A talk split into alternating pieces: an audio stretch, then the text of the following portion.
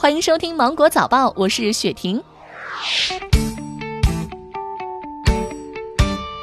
从二零二零年的一月一号开始，往来台湾通行证的收费标准由原来的每本八十元降为六十元；台湾居民来往大陆通行证补办的收费标准由原来的每本五百元降为了两百元。二零二零年一月一号前受理的证件仍然按照原来的标准执行。最高法举办发布会，发布关于在执行工作中进一步强化善意文明执行理念的意见。意见明确，全日制在校生因校园贷纠纷成为被执行人的，一般不对其采取纳入失信名单或限制消费措施。农业农村部宣布，从二零二零年一月一号零点起开始实施长江十年禁渔计划。专家解释，以四大家鱼为例，它们繁殖成长通常需要四年，禁渔期设置十年，才可以让它们繁衍两三代，这样它们的数量才可以恢复，个体也能越变越大。乘客登机扔硬币导致航班取消，被判赔十二万。在乘机航班登机的过程当中，乘客刘某将两枚硬币扔向飞机机身方向，导致该次航班取消，因此刘某被警方行政拘留十天。随后，航空公司将刘某起诉到法院，索赔十二万。法院经过审理，一审判决刘强赔偿航空公司十二万余元。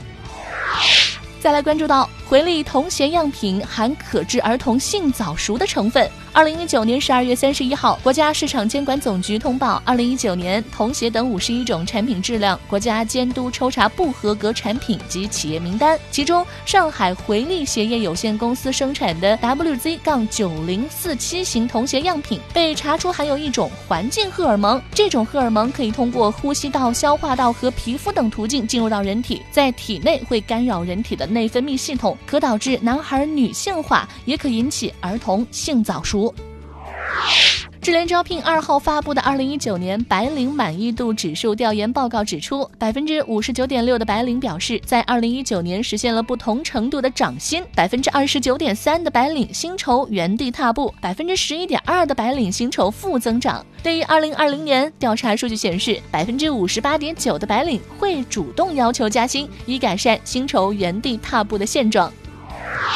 一月一号，苹果对官网在线商城的 iPad 二零一九版的售价进行了调整，三十二 G 版售价二千四百九十九元，一百二十八 G 版售价二千九百九十九元。据了解，这一次调整可能和苹果统一各渠道售价有关。此外，按照惯例，新的 iPad 也将于今年的春季发布。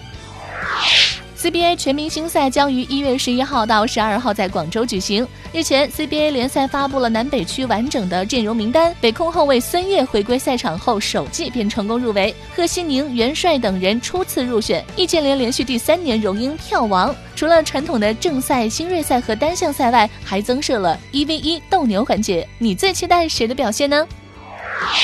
经检测，炒菜不开油烟机，厨房 PM 二点五瞬间最大值超出限值二百五十多倍，达到严重的污染状态。专家表示，长期的吸入油烟可能会致癌，建议定期的清洗抽油烟机，优先选用更耐热的茶籽油、花生油等。烹饪结束后，继续开启油烟机三到五分钟，并开窗通风。